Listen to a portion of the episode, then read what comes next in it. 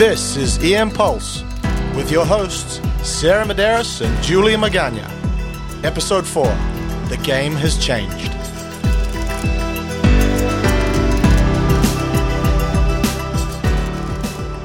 Hey, Sarah, did you know that according to the CDC, every day more than 115 Americans die from overdosing on opiates? And on top of that, they estimate that the total economic burden of prescription opioid misuse alone in the United States is $78.5 billion a year. That's just astounding. And, you know, we see these patients in our ED every day. And let's be honest, sometimes they are our least favorite or most difficult patients. Yeah, absolutely. They are the drug seekers. They bring the foul smelling abscesses, the rotten mouths and dental infections, or they come in overdosing. They get angry and they vomit everywhere when we give them the reversal agent, naloxone. They may have coexisting mental illnesses complicating their presentations, and they are often struggling with homelessness. They might be wearing dirty clothes. They haven't showered for a couple weeks it is so easy to dismiss these patients. Yeah, I, I, think it's such a powerful topic. And I'll be honest with you, it's not one that I'm 100% comfortable with. You know, being PEDS trained and especially on the West Coast, I don't see this, I don't think about this every day, but I do worry every time I write an opiate prescription that I'm starting something that I won't be able to stop. I can't unwrite this prescription. I have this balance because I don't want to leave a patient in pain either. And I know that about 80% of people who use heroin first misused my prescription opiates. Well, maybe not mine, but our prescription opiates. Yeah, absolutely. And we know this is a really hot topic right now. So before we get started, let's define some basic terms. Okay, opiate use disorder. So the DSM 5, which is our diagnostic handbook, right? They basically defined it as needing to take more and more opiates with an inability to stop. A great deal of effort is put into obtaining these opiates. You have cravings, it's affecting your ability to function or even to be safe. Persistent use despite knowing it's a problem with increasing tolerance and withdrawal. That's a lot of stuff, but basically there's a lot that goes into it and you have to really be wanting it and moving past all the bad stuff that's associated with it. Also, you're going to hear the word Suboxone. Suboxone is used kind of interchangeably with our generic term of buprenorphine slash naloxone. It's a combination drug that has a really, really long lasting partial agonist. This is a part of the opiate agonist treatment protocols that a lot of departments and universities are using. You've probably heard of methadone before, which is actually a full agonist, meaning the more medication you give, the more effects that you have. The cool thing is buprenorphine has less potential for abuse, addiction, and overdose than methadone because it's only a partial agonist. And when it's combined with naloxone, the naloxone blocks the effects if you take extra opiates on top of that medication. Yeah, thanks for defining that, Julia. So now let's get into our story. And if you're listening with kids in the car, be aware that this is a very adult topic. So, our story today comes from an amazing, resilient survivor, Rachel. She has a really interesting perspective because she suffered from opiate addiction herself in her teens after getting opiates in the ED. And later, her son suffered from addiction too as a young adult. She's now an addiction counselor, and she's here to give us the inside personal perspective that I think we so often miss as providers dealing with these, quote, difficult patients. You know what's crazy, Sarah, is this woman has been through hell and back and has such an amazing story. And yet there's so much stigma associated with opiates that she is talking to us under a pseudonym. She didn't even want to tell us her real name for the purposes of this podcast.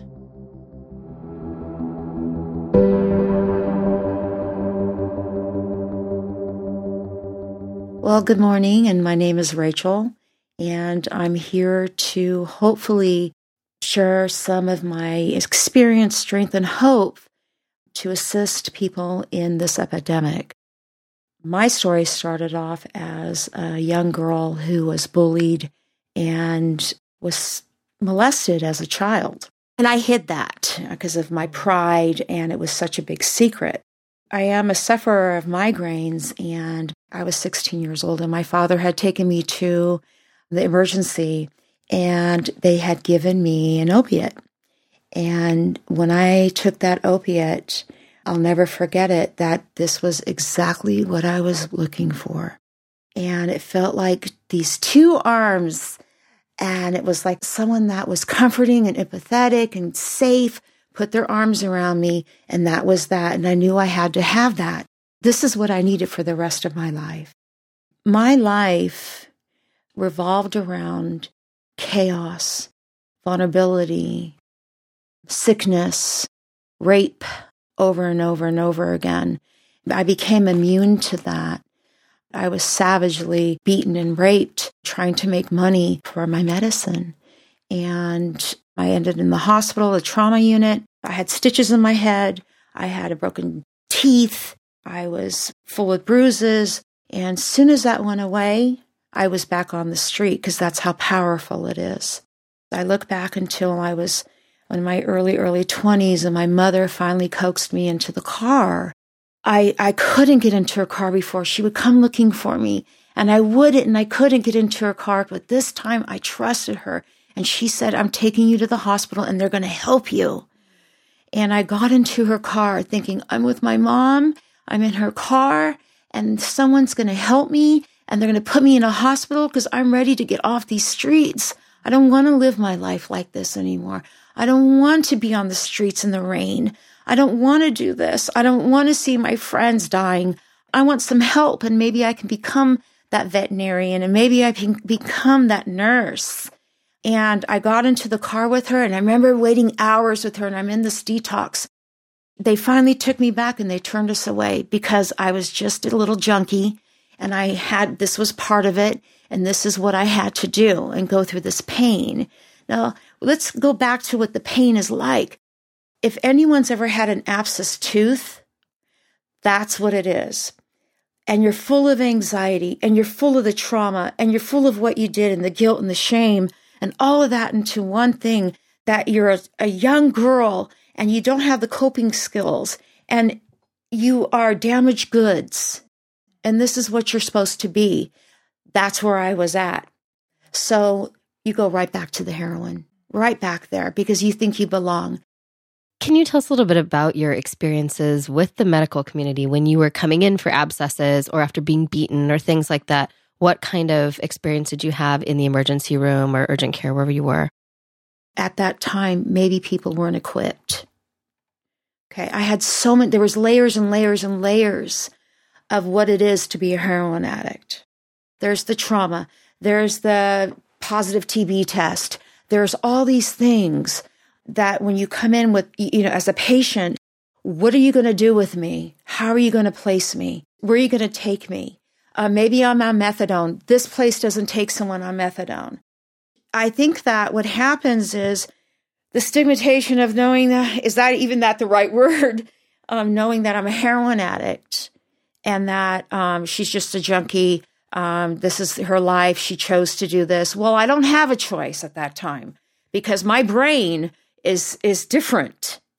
Okay, I don't have a choice. I don't have a choice, and that's called addiction. Can you tell us a little bit more about how you finally decided that this was the time to get clean and how that finally happened and what changed and made it different that time? I was in a crack house and there was an, another girl who knew me and she was in a sober living. She had told um, someone about me, and who was a woman whose name was Janelle, who took in women who fell through the cracks. And this was far away from Oakland, and I got a phone call in the crack house. And it was a woman saying, Honey, do you want some help? I said, I thought no one could help me. She goes, I can. I have a place that you can go, you can come to. And for some reason, I trusted this female again. I just trusted that this could work for me. And she took me in and she ran sober livings. They put me on the methadone clinic and we light our way into a, a treatment program. They showed mercy on me. And I came off the methadone. But however, when I came off the methadone, I only stopped at 10 milligrams. So I kicked again. And it was horrific. But mind you, I had a little boy. And I was too weak to get out of the bed. I was too in pain. And I decided to get clean. That's amazing. Now, Rachel, you now work as a substance abuse counselor, right? Absolutely. How do you think addiction has changed? How do you think opportunities to get clean or the opportunities to, to get drugs and then the opportunities to get clean? How has stuff changed now? The game has changed. I've been in uh, my field for some years now, and I remember us saying, no, you know, the girl's got to kick, the girl's got to do this, go through the withdrawal so she can learn a lesson or what have you. But that's always been in the back of my mind. That doesn't work. The game has changed. This epidemic has flooded suburbia. You do not need to be in the Tenderloin. You do not need to be in the cities and the concrete to obtain this drug. The game has changed with Suboxone. But the main ingredient, I think, is this is hands on. It's like having a snake bite. You have this snake bite. You go into emergency. You know there's an antidote. But what if someone says, ah, maybe they're not that, we don't have that antidote, or maybe they're not that candidate. And you go home with this snake bite that can fester and you can die from. It needs to be right there because with someone with the addiction changes their mind like this, because you're in so much pain, all these things are flooding through your mind. You have to have this drug. And we're losing a generation of children my own flesh and blood, my own child, this little boy I have, started using because it was available and the Oxycontins and this and that and pills and what have you. And seeing the decline in my own child and knowing what was ahead of him.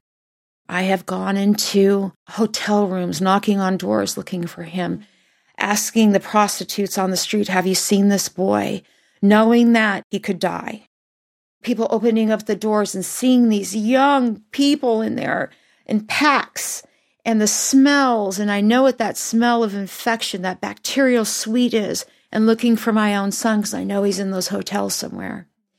And kidding him and saying, Mommy can help you. I'm taking you somewhere. And they, we're going to help you. We're going to help you because I know this is available and being turned away and sitting there like my own mother did and being let down And it feels like your stomach just falls through you.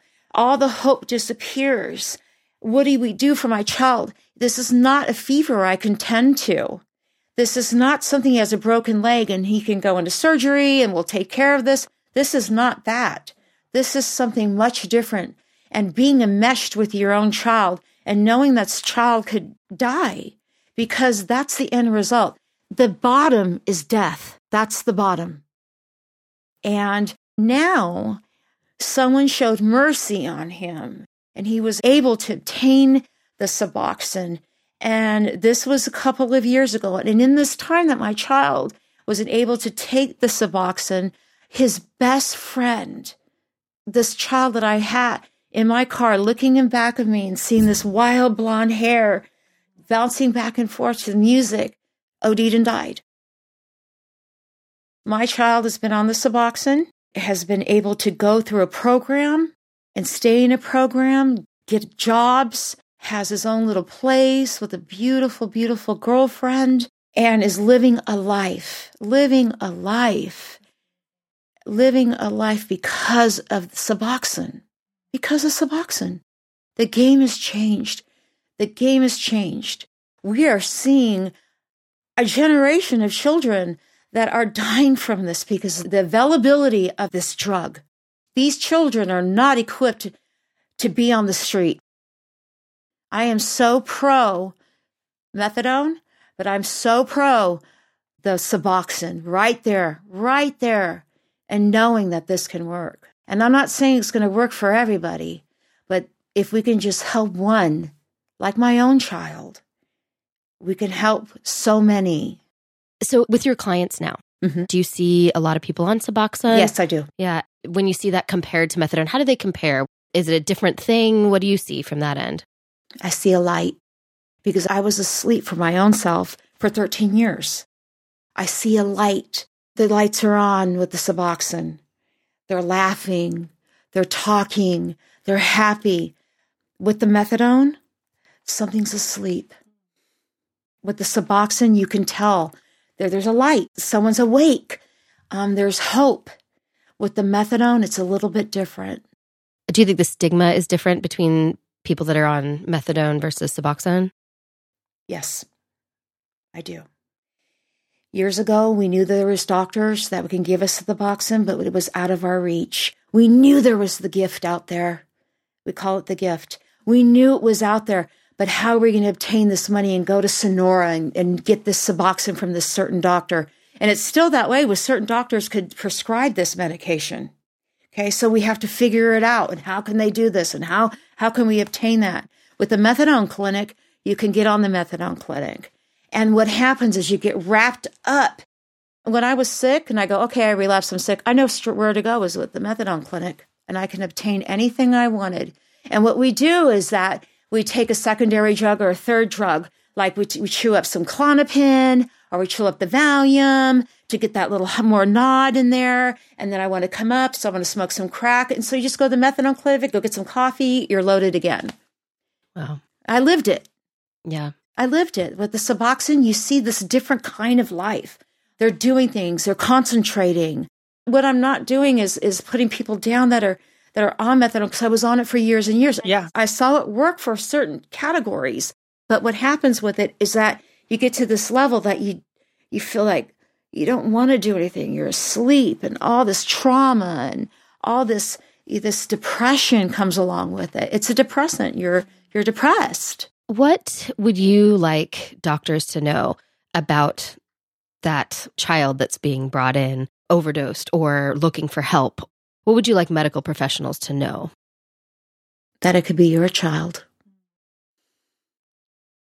And even though we see the children that have these track marks or their, their teeth are rotten, they once were someone's baby. It can be anyone's child, anybody's child. And if you don't know someone, yeah, you do. You do now because it was my child and I was someone's child. And we, all of us, once were children.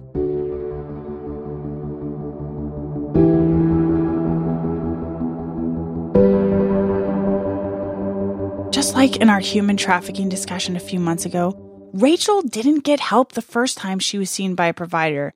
It was over time and with people providing safe and loving relationships. That's trauma informed care. Providing that safe place and having the right tools for when they want to get help at that right time. You will find in our next interview that this concept of creating a safe place comes up again and again. Yeah, so now let's talk about some real solutions to this problem.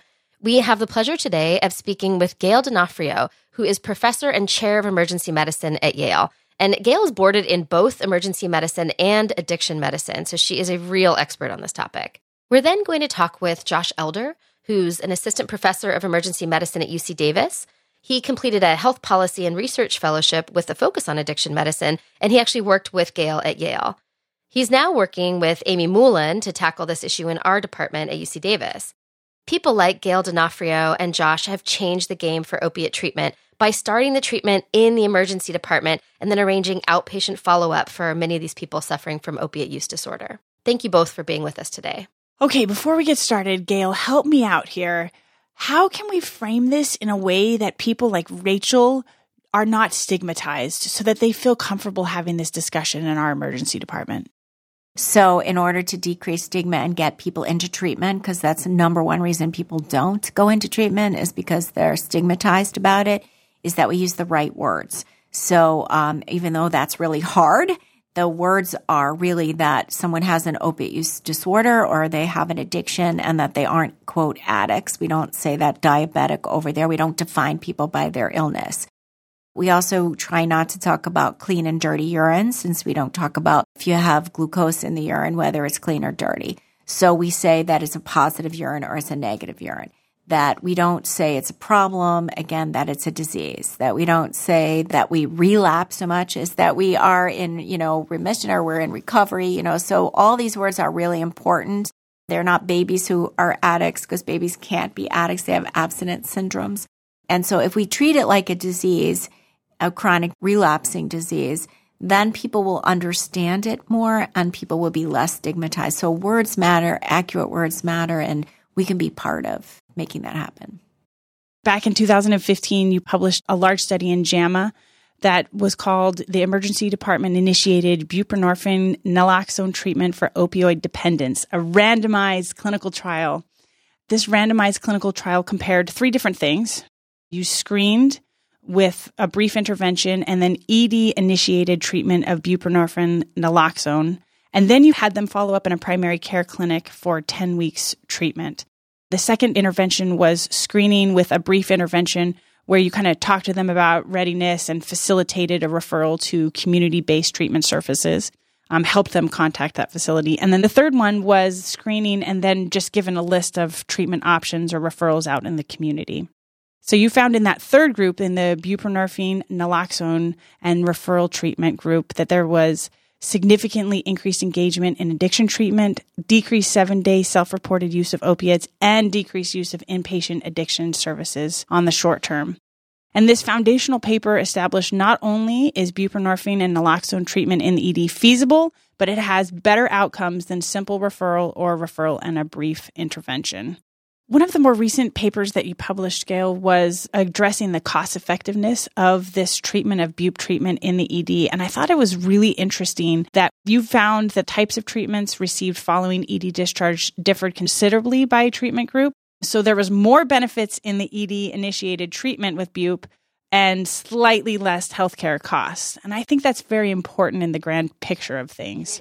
It is. So that uh, analysis was uh, done by Susan Busch, who's a professor of economics, really, and health economics. And mm-hmm. um, I could not begin to explain how she did this analysis. But the important thing to, to note is that patients in the buprenorphine arm who had two times more success in getting into a formal addiction treatment at 30 days, that those patients were outpatients primarily.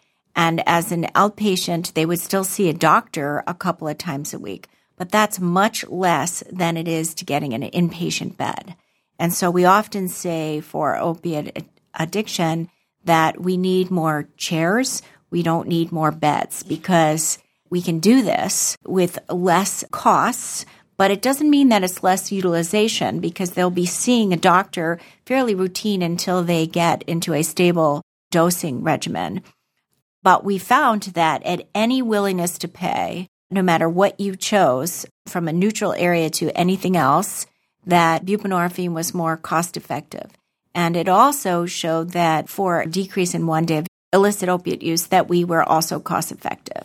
So that was good news. And that was only healthcare costs. It doesn't take into all the other costs that could be associated, less crime and, you know, less incarceration, etc. Yeah, that's amazing. What is your perspective on how the ED provider plays a role in this national crisis and how can we help with it? So, I think that emergency physicians, you know, are great problem solvers. If we couldn't, we couldn't work where we are, right? Yeah. I mean, we do life and death all the time.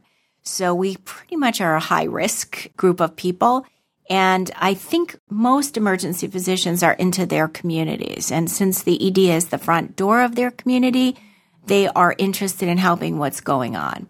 We're also a group that tell me the algorithm, tell me it's evidence based, and if you can make it easy enough for me to do, I'll do it.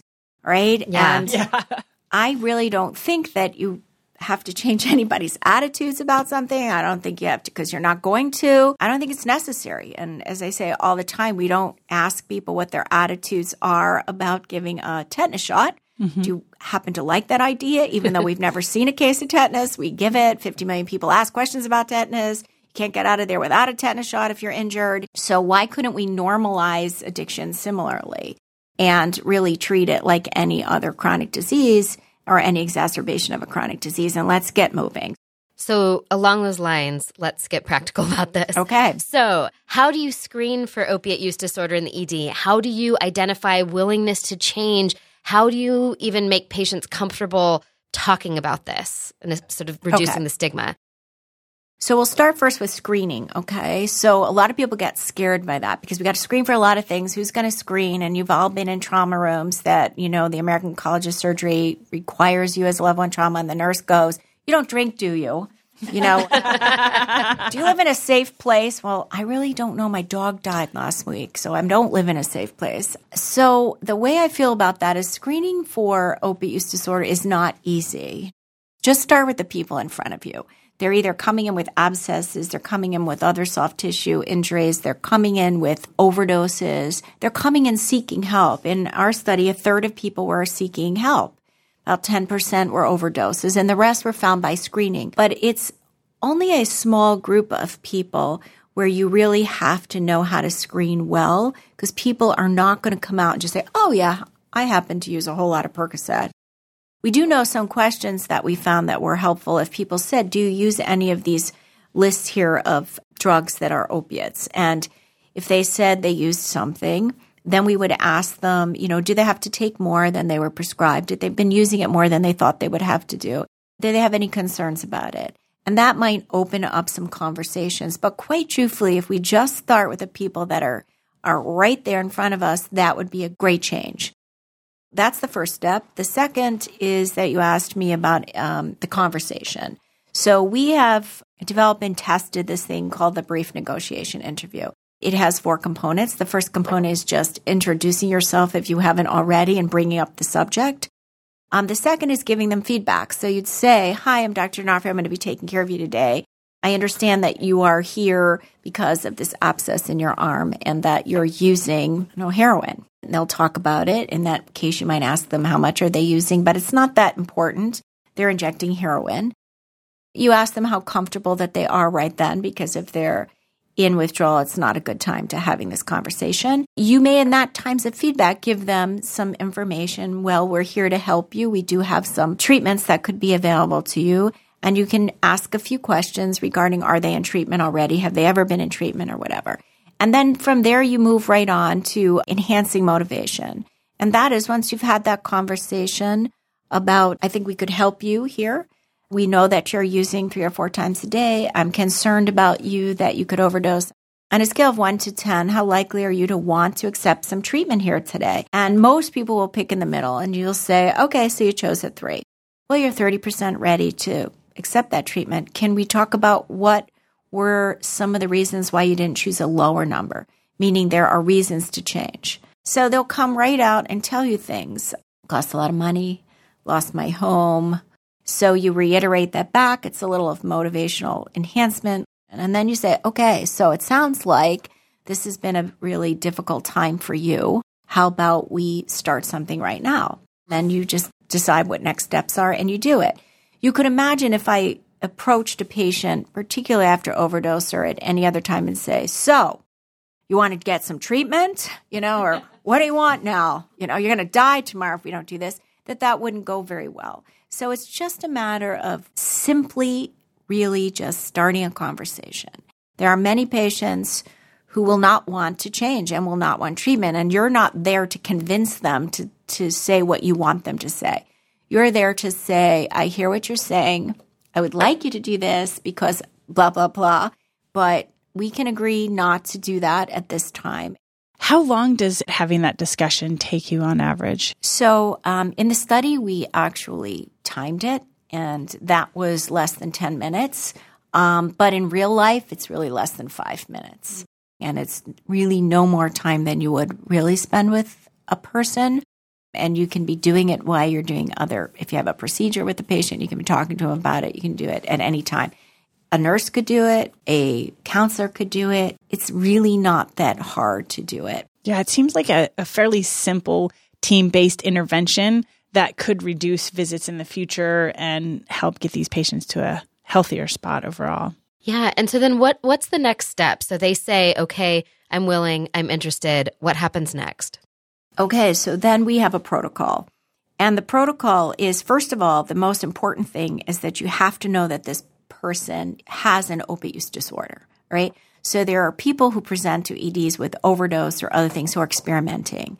And you don't want to start someone on a chronic opioid that's experimenting. So at an adolescent that's just getting started, someone that's really only been on opiates for a month and got into trouble, it's not something that you want to do. It's also you have to know the criteria for opiate use disorder so that it differentiates from patients who are dependent on the medication and tolerant because they've been prescribed it. But they're not doing this uh, unusual behavior. They're not spending all their time trying to find it. They're not buying it off the street. There's not all these behaviors that are associated with addiction and are clearly written out in the DSM criteria. So, first of all, you have to be sure. Now, that can be very complicated for some patients and may put people off.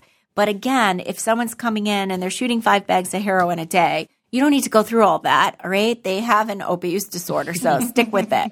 So on those patients, once you know that you have someone with an opiate use disorder, and we also require that we have a positive urine for opioids. That's how people are not coming in here telling you everything that you want to know so they can go sell it, right? Literally. So they have to have a positive urine. They have to meet criteria for opiate disorder. Then in terms of whether or not you provide a dose in the ED is whether or not they are withdrawing or not. The only bad thing you can do with Suboxone or buprenorphine is give it to someone who is not in withdrawal, who has other long acting opiates on board, because buprenorphine has an incredibly high affinity to the mu receptors. It will bounce everything else off of that. So if you've taken methadone and you don't tell me that, and you come in and you're slightly withdrawing and I give you this, I'm going to put you in full blown withdrawal. And it's the most worst thing you can ever imagine. So based on the history, based on the fact you think they have an opiate use disorder and their COWS score, you can administer a dose. So in our study, if people were in sort of the end of mild to moderate, we would dose them with eight milligrams of buprenorphine it's miraculous. All you have to do is see one person in acute withdrawal and come back in at 30 minutes and they're like normal. Wow. So you'll see them off the wall and then you'll come back and go, oh my God. And now you can continue the conversation. In the point where you think, I cannot give it because they're not in withdrawal at all, then we did take homes. Um, but you do have to be able to have a waiver in order to write a script. So that's a real challenge and a barrier in that you have to have a waiver for those who don't have the special license to mm-hmm. be able to give this, you give them one dose in the ED, and right. then what happens after and that? And so then we follow them up. We're very lucky in New Haven because we have four or five different agencies that will take our patients the next day, if not on Friday, by Monday. Buprenorphine is a long acting opioid, by the way. So if you dosed it highly on one day and they couldn't get in for two days, you'd probably be perfectly fine physicians are allowed to administer. So that's really important. It's called the 72 hour rule. And that's an attempt to get patients treated for their withdrawal and bridge them to a other formal rehabilitation. So you can at that point administer it the buprenorphine they can come back for 2 days and you could give them a second dose and a third dose. But you can only do that total of 3 days. If not you need a waiver. So this is really best done multidisciplinary. You really are dependent upon having a place for yes. these people to go as an outpatient basis Absolutely. and then pass that baton on. Absolutely. How did you establish that? How did you find those connections? So as part of the study, we did it all with primary care and David Fiellin literally saw every patient. And that was maybe a contributor of the success. People like to go to primary care settings because they're sitting in the office with everybody else with chronic diseases or other acute illnesses. They're not stigmatized by standing in line in an opiate treatment program. And also, they get stabilized fairly quickly. So they might be seen a couple of times the first week, but then they can get weekly doses and then even monthly doses. So it works out. People can keep their jobs. No one needs to know why I'm there, etc. Whereas if you go to an opiate treatment program, it's much more difficult. You have to go every single day. You have to go for a long period of time before you can get take homes. It's much more invasive on people's personal lives. Yeah, I love the idea of what you said at the beginning about looking for more chairs, not beds. Is there anything else that you think is important for ED providers to know in terms of maybe initiating something like this where they are? The only other thing is, I would say when I started out as a resident, we never uh, treated chronic disease. We referred it all, and that was high blood pressure, or, you know, we admitted people with new diabetes. We don't do that anymore, right? So we very frequently initiate hypertensive medications in the ED and refer. We very frequently start people on hyperglycemic agents and refer and do a very warm handout. So there's really no reason to believe why we shouldn't treat this any differently. And especially since there's so many people dying. And we need to step up to the plate and not have excuses of why we can't do it, but how can we do it? And how can we partner with our community? And how can we, you know, really influence and, and really improve the health of our public? Thank you so much. Really appreciate your time and your perspective. Dr. D'Onofrio, thank you so much for being with us today. We really appreciate everything that you've spoken with us about on all of the work that you've been doing and really making this more accessible to everyone.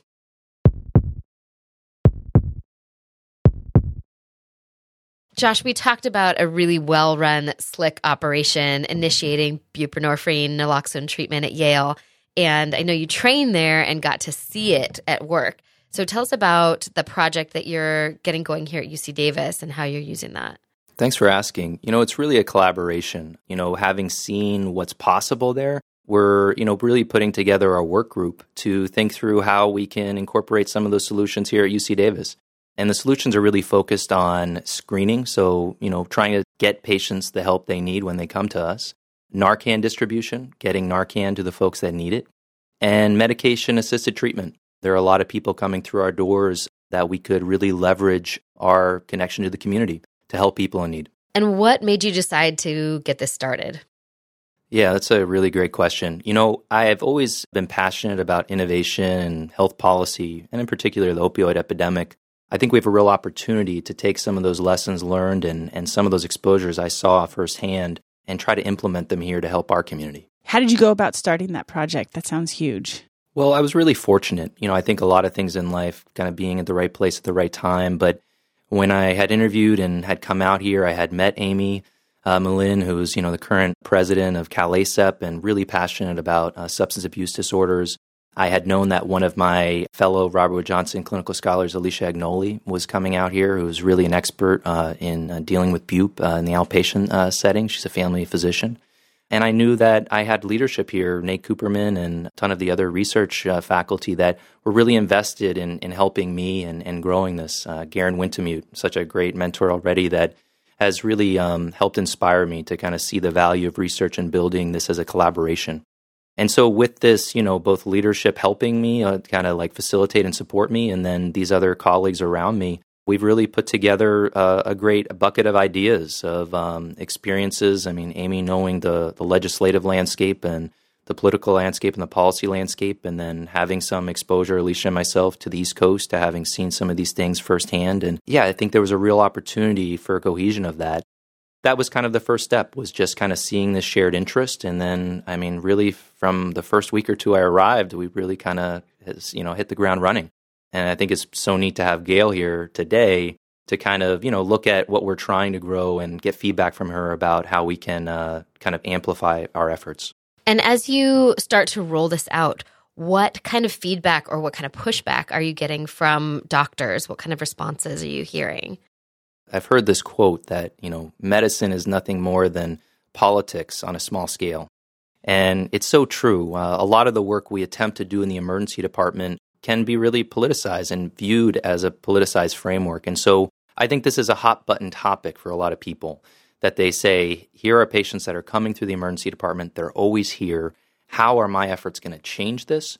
And they may have certain views on this about how, you know, we should utilize resources when patients come in with these type of problems.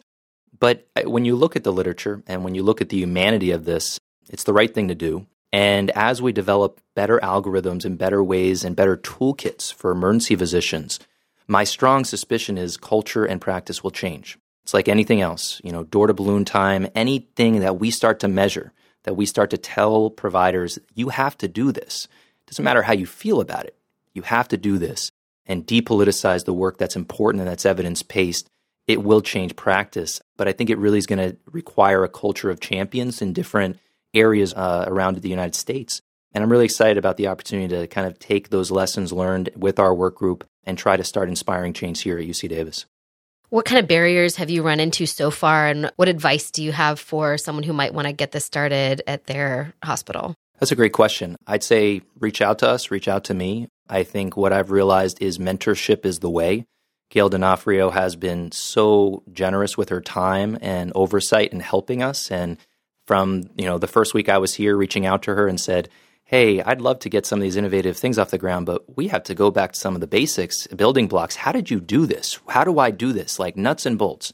And taking the time to talk to me and give me feedback and give our uh, work group feedback from protocols to what is being done at other environments, other communities. So a lot of it has to do with mentorship, feeling comfortable. It's no different in my mind than you're practicing or you're doing a chest tube for the first time or you need this oversight. I think that's the biggest challenge, but also the biggest solution is finding that mentorship. So for those that are vocal, like myself and Gail and you know Aimee, etc., reach out to us and we can help kind of you know facilitate and show you what we've done so that you can you know not have to go through some of those hard battles yourself.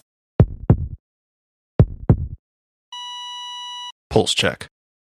Today, we have learned firsthand the devastating effects opiates can have in a person's life. We have heard from visionaries like Gail D'Onofrio that are demonstrating that treatment with buprenorphine naloxone is effective and it can and it should be initiated in the emergency department. The game has changed.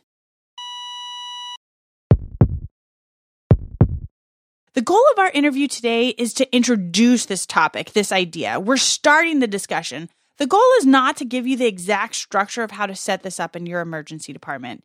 If you want to do this, if you want to go deeper, we encourage you to read the posted resources and contact Josh Elder to discuss more of this nitty gritty.